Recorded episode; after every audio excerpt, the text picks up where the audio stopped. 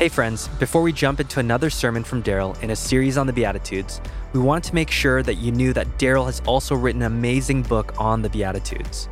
The book goes into depth unpacking Jesus' famous eight blessed are statements from his Sermon on the Mount and helps readers understand that in these famous words, Jesus is simply describing what he's doing in the people that he calls to himself. The good news of Jesus is that the long awaited kingdom of God is breaking into the world. God is breaking into our brokenness to heal and restore. And in his Beatitudes, Jesus is painting a picture of those in whom God's kingdom is breaking in, the people being transformed by him and his good news. As we steep in these words, we discover the joy of being brought into alignment with God's recreating rule. So, if you're wanting to go deeper with Darrell on the Beatitudes, I really recommend getting yourself a copy of his book, The Beatitudes Living in Sync with the Reign of God. You can find a link in our episode description or just head to darrelljohnson.ca slash books. That's darrelljohnson.ca slash books. Hello, friends, and welcome to another episode of the Darrell Johnson podcast. My name's Rachel, and it's so good to be with you. Today, we will continue in our series, People in Sync, working through the Beatitudes in Matthew 5 1 to 12. In this message, Darrell walks us through the fourth Beatitude in Matthew 5, verse 6. Blessed are those who hunger and thirst for righteousness, for they will be satisfied. In this promise, Jesus sits with us in our longings and restores in us a hunger for which we were created. As we come to our Jesus, he awakens a deeper longing for himself, and all our longings find their home in him. I have good news for you today. Actually, Jesus has good news for you today. The gospel writers tell us that Jesus came into the cities and towns of first century Palestine announcing good news. And here it is The time is fulfilled, the kingdom of God has come near. The time is fulfilled, the kingdom of God has come near. It is time. It is time for the long awaited future to break into the present. It is time for heaven to invade earth. Wonderful, good news. In Jesus, the kingdom of light is invading the kingdoms of darkness. In Jesus, the kingdom of justice is invading the kingdoms of oppression. In Jesus, the kingdom of life is invading and displacing the kingdoms of death.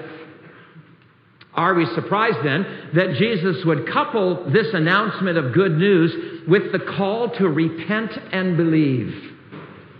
Turn around, he says, and embrace this good news. What else can he say? It is time. God's new world order is breaking in. You've got to make a U turn in the road and put your weight on me. And when we do, something happens. A new kind of humanity begins to emerge in the city. The new kind of humanity Jesus is describing for us in the collection of sayings known as the Beatitudes. I invite you this morning to focus on the fourth of the eight Beatitudes Jesus gives us. Matthew chapter 5 verse 6.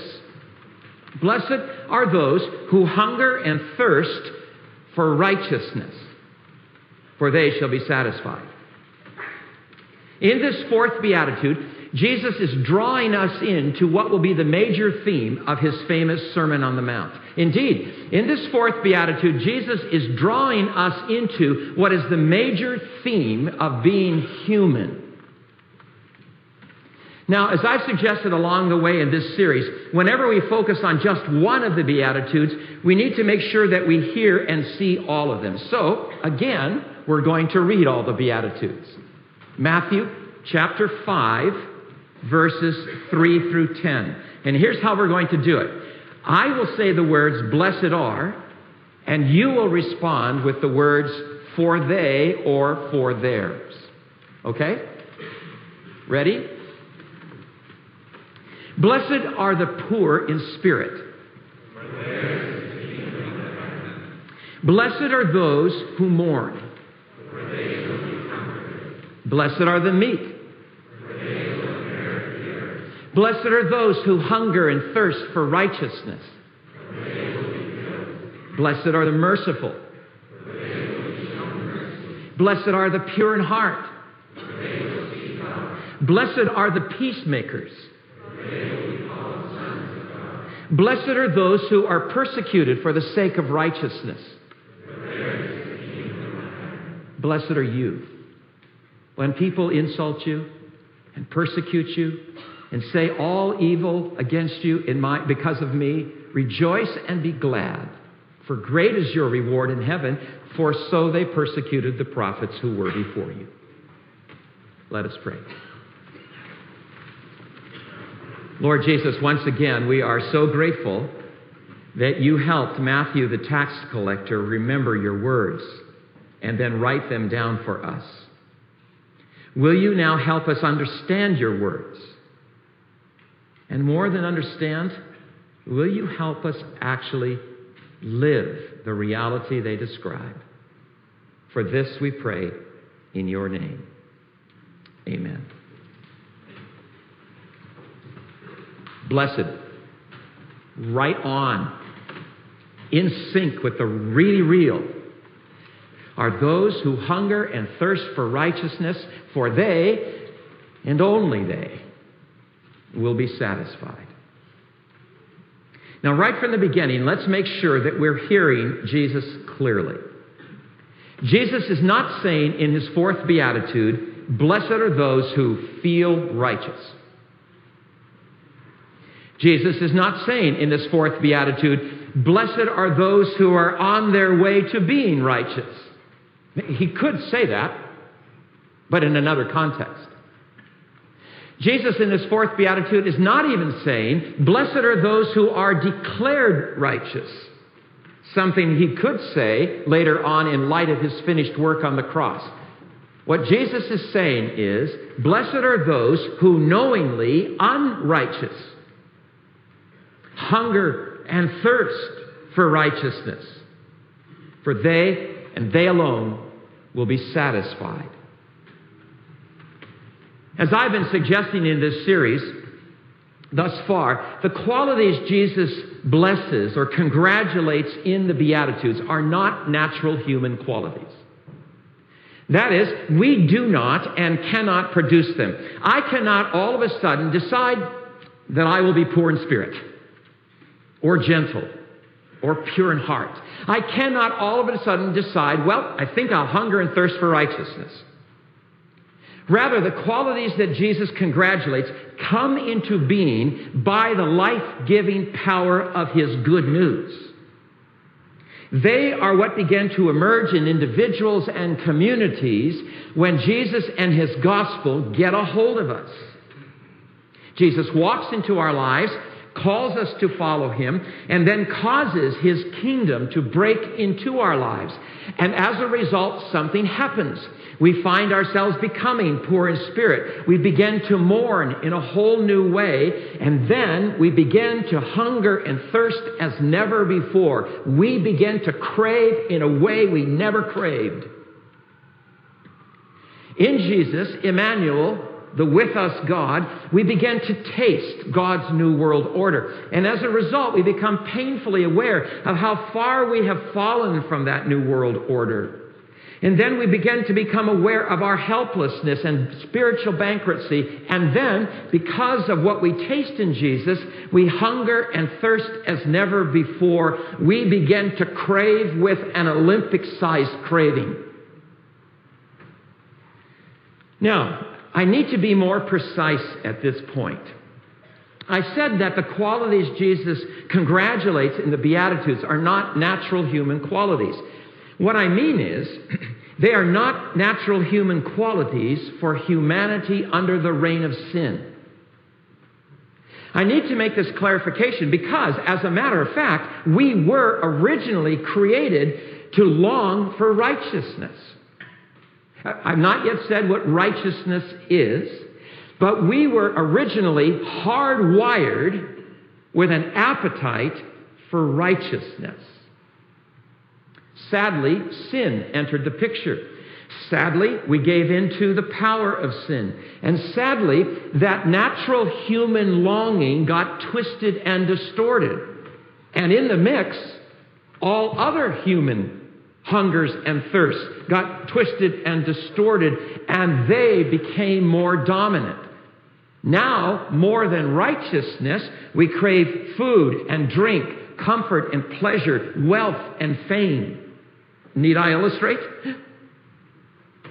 In his fourth beatitude, Jesus is announcing really good news. He comes into our lives, enters into all of our hungers and thirsts, and restores in us the hunger and thirst for that for which we were created. And in the process, he heals all these other natural hungers and thirsts, which by the power of sin have been twisted, some into addictions.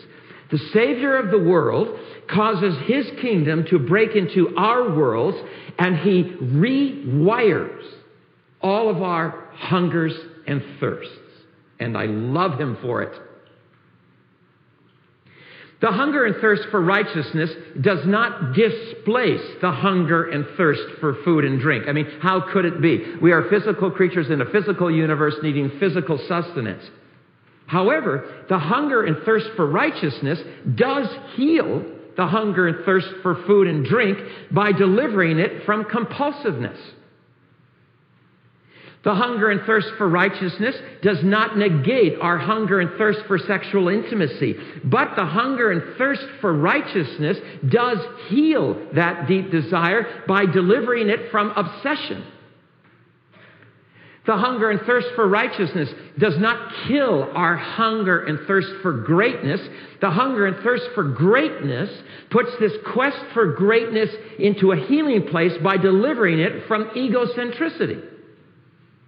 Jesus comes and he reforms all our appetites.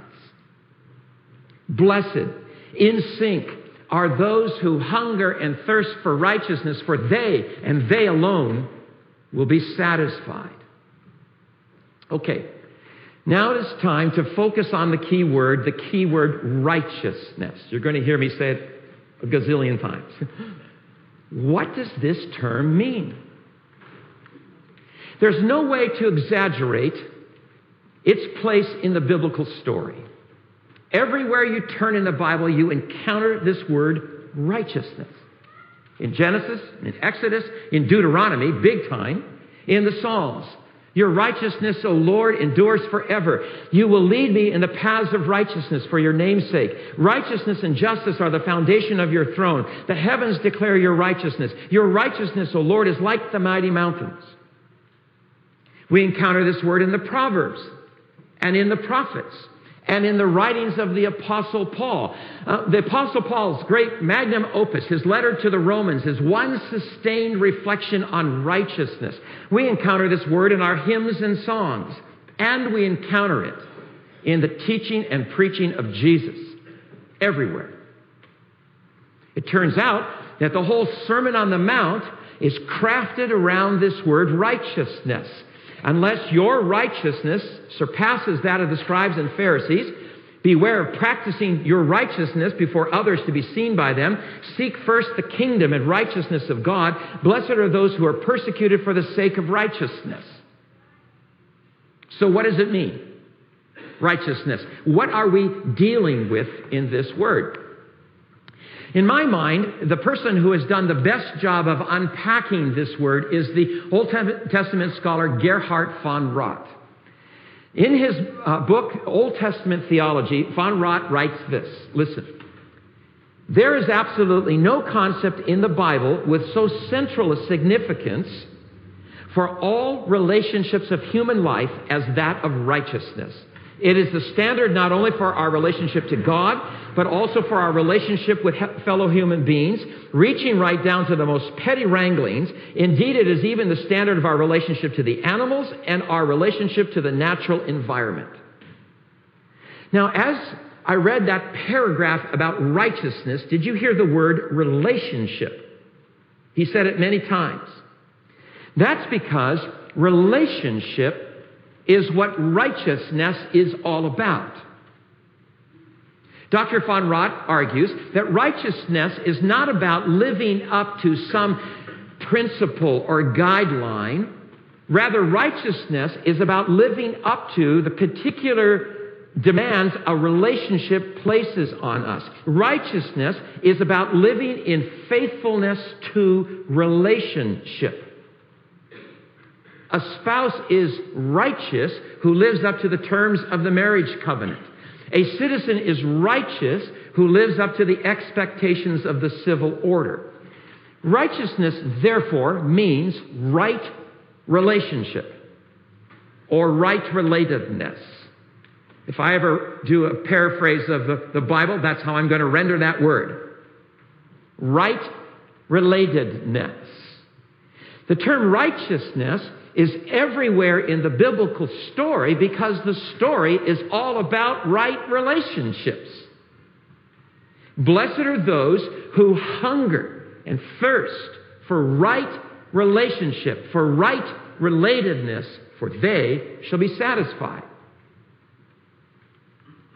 Now, it is in this light that I think we are to understand God's gift of the Ten Commandments, his gift of the law. The Apostle Paul, who is the apostle of grace, refers to the Ten Commandments to the law as the law of righteousness, Romans 9:21. Because the commandments are all about relationship. The commandments are not some arbitrary code of ethics that have been imposed on us. Rather, the Ten Commandments are an exposition of the right relatedness which flows out of a right relationship with the living God. Uh, let me ask you a question.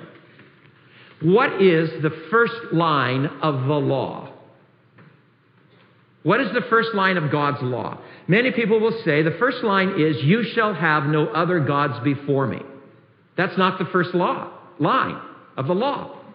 The first line is, I am Yahweh your God who took you out of bondage. The first line of God's law is the declaration of a relationship. I am your God. It's the language of covenant. God is saying, before I tell you anything else, I'm going to tell you that I've already established a relationship with you. I'm your God, and you are my people. And I want you to get that straight before I tell you anything. In the Ten Commandments, then, that follow the first line of the law, God is simply unfolding the nature of this divinely initiated right relatedness. It is though God says to us, Look, I am your God, you are my people. Now that we've got that straight, you got it straight. Here is what our right relatedness is going to look like. You're, you will not have any other gods before me. No one or nothing else is going to get in the way between you and me. You're going to live by a different rhythm, by the sabbatical rhythm of time, working six days and resting one. You will honor your father and mother. You will not commit adultery. You will not covet. The commandments are not a list of do's and don'ts, which we must do or not do in order to have a relationship with God. The law is simply a picture of the right relatedness brought into being by God's grace. Am I making sense? And have I lifted a burden off your shoulders? Disobedience, then, disobedience is so grievous not because it, broke some law, some code, some violation of some ethical code. That's not why disobedience is so grievous. Disobedience is so grievous because it is not taking a relationship seriously. Blessed are those who hunger and thirst for right relationship, for they and only they will be satisfied.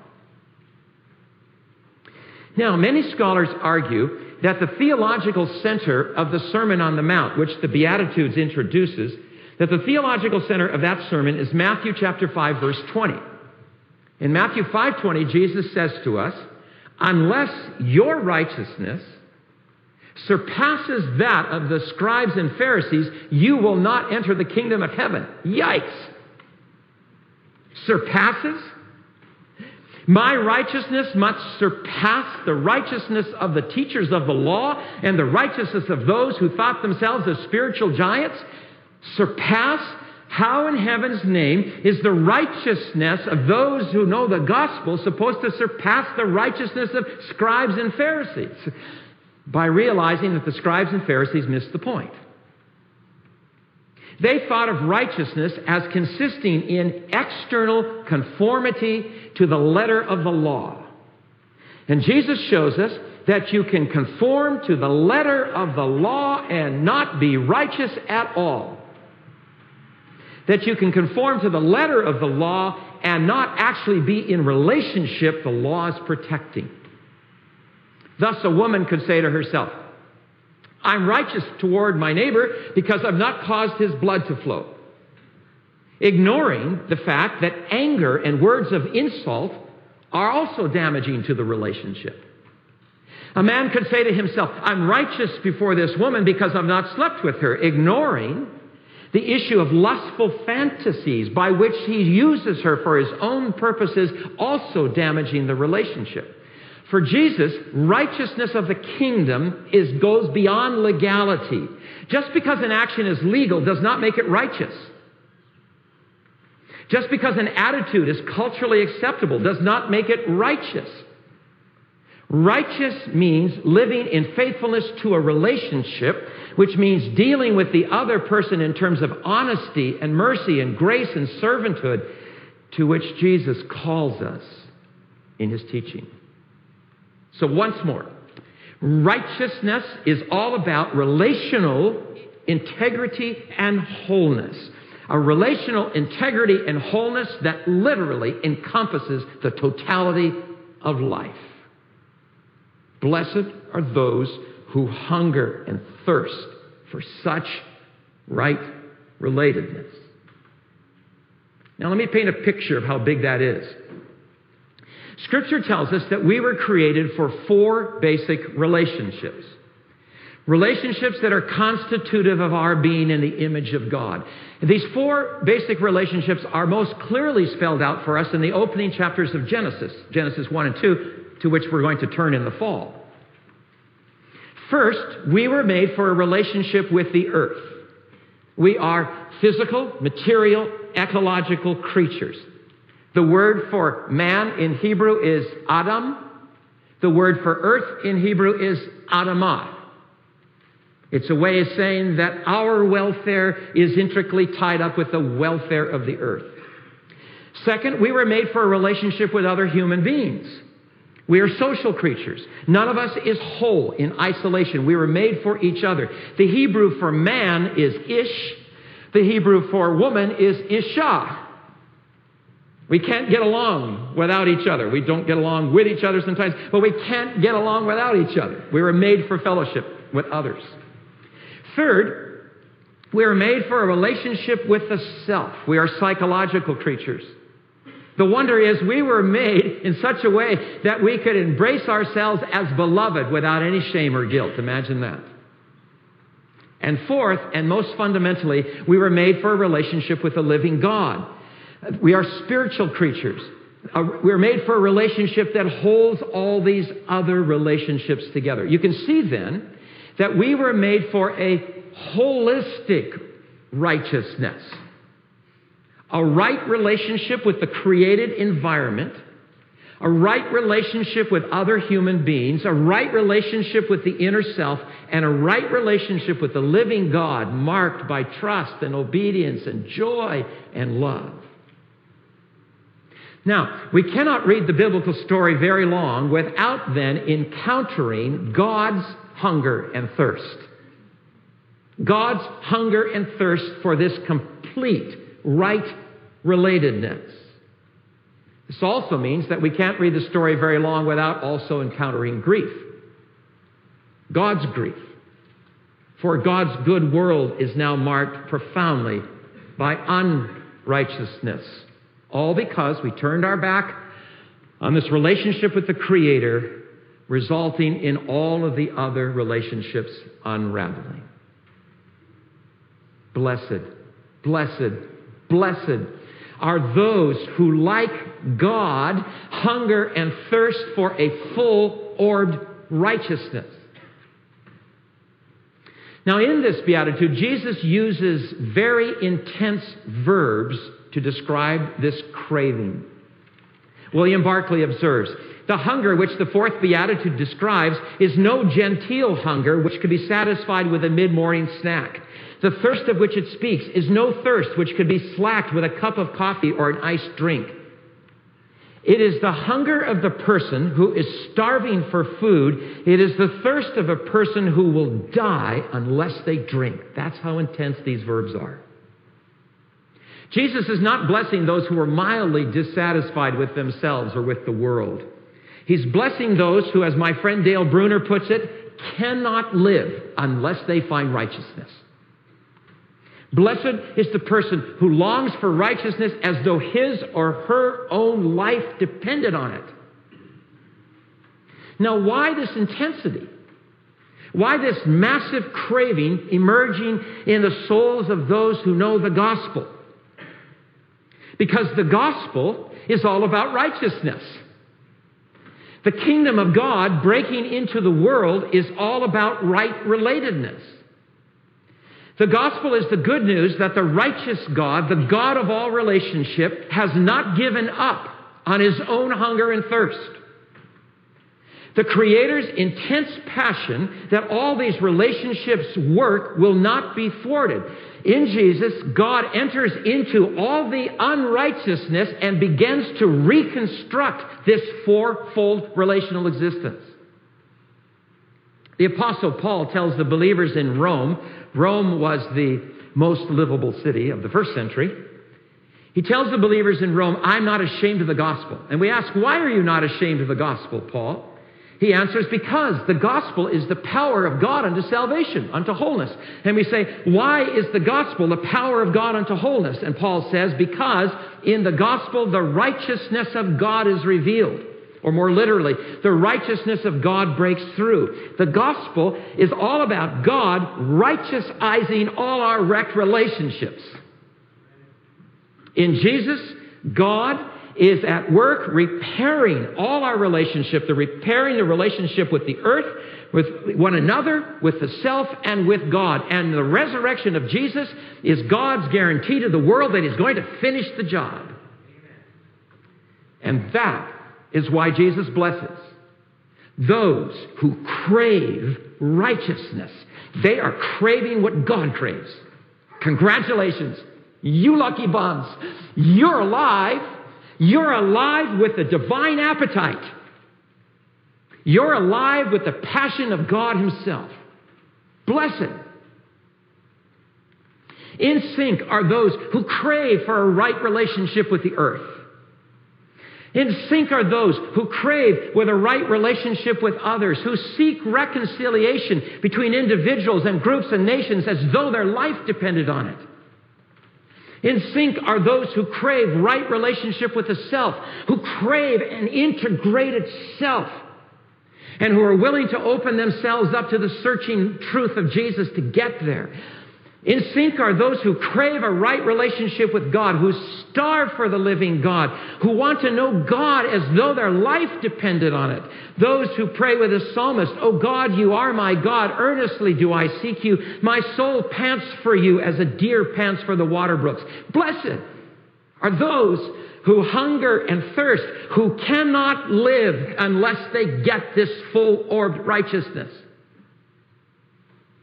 They will be satisfied says Jesus. Only they will be satisfied, says Jesus. No other satisfaction is promised but the satisfaction for the hunger and thirst for righteousness. When? When will we be satisfied? Well, we should know by now, working through the Beatitudes, there's going to be a then and a now.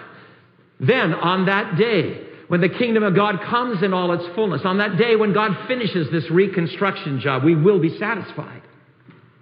But because Jesus has already come and is already present, because his kingdom is already breaking into the world, there is a sense in which this hunger and thirst can be met every day.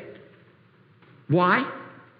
Because every day Jesus offers himself to us. Every day Jesus offers himself to us as the source and the embodiment of all this right relatedness. As he said to a thirsty woman by the well in Samaria, he says to us, Ask of me, and I will give you living water. As he said to those whose stomachs were filled but who were still profoundly hungry, he says to us, I'm the bread of life. If you come to me, you will not hunger. If you believe into me, you will not thirst. As he said to those who had their fill of religion and were bone weary, he says to us, If you're thirsty, come to me and drink, and out of your innermost being there will flow rivers of living water. We cannot come just once. Because when we come, He awakens even deeper longings. He awakens deeper hunger and thirst for Him. The bread of life satisfies, right? And yet every bite we take makes us want to have more, right? The living water quenches, right? But every sip we take makes us thirst for more. Take heart. As George MacDonald once said, in things spiritual, increasing desire is a sign that satisfaction is near. Well, do you see where we have come? It turns out that the hunger and thirst for righteousness is the hunger and thirst for righteousness himself. St. Augustine was right. All of our longings, in the final analysis, are longings for God. So much so that G.K. Chesterton can say, the man who is knocking at the door of a brothel is looking for God. He may not know it. But in looking to have his heart satisfied with that woman, he's really looking for God. It's the same thing that happens in the supermarket when you're so weary and you're looking at all of those all that stuff on the counter. I was doing that yesterday, and I heard him say, You're really looking for me. Blessed are those who are going to die unless they find God. Rudyard Kipling, you know the name, famous British poet, known most for his book Jungle Book, youngest person ever to win the Nobel, Peace, Nobel Prize for Literature was gravely ill. And as he stirred in his hospital bed, one of the nurses came by and said to him, What do you want? And Kipling responded, I want God. We don't know how the nurse responded, but had she heard the fourth beatitude, she would have said to Kipling, Blessed, you are going to be satisfied. Let us pray.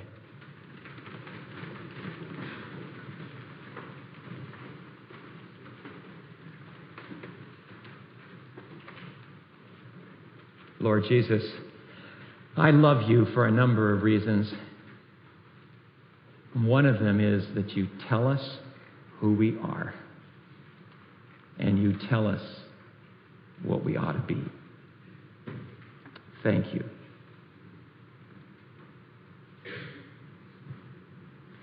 I would invite you to simply speak to the living God this morning and to say, I want you.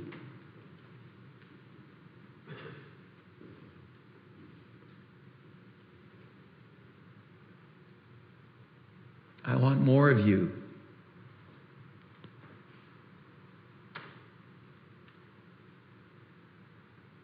I want all of you.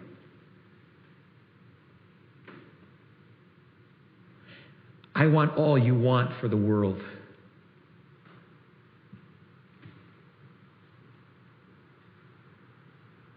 Maybe you're here today and for whatever reason are feeling numb,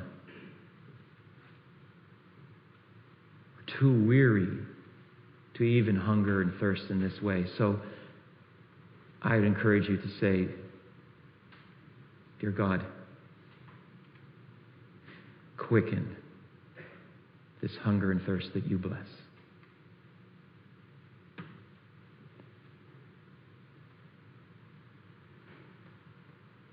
This is the air I breathe.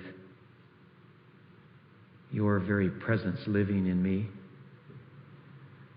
This is my daily bread. your word spoken to me. And I'm lost without you. I'm desperate for you.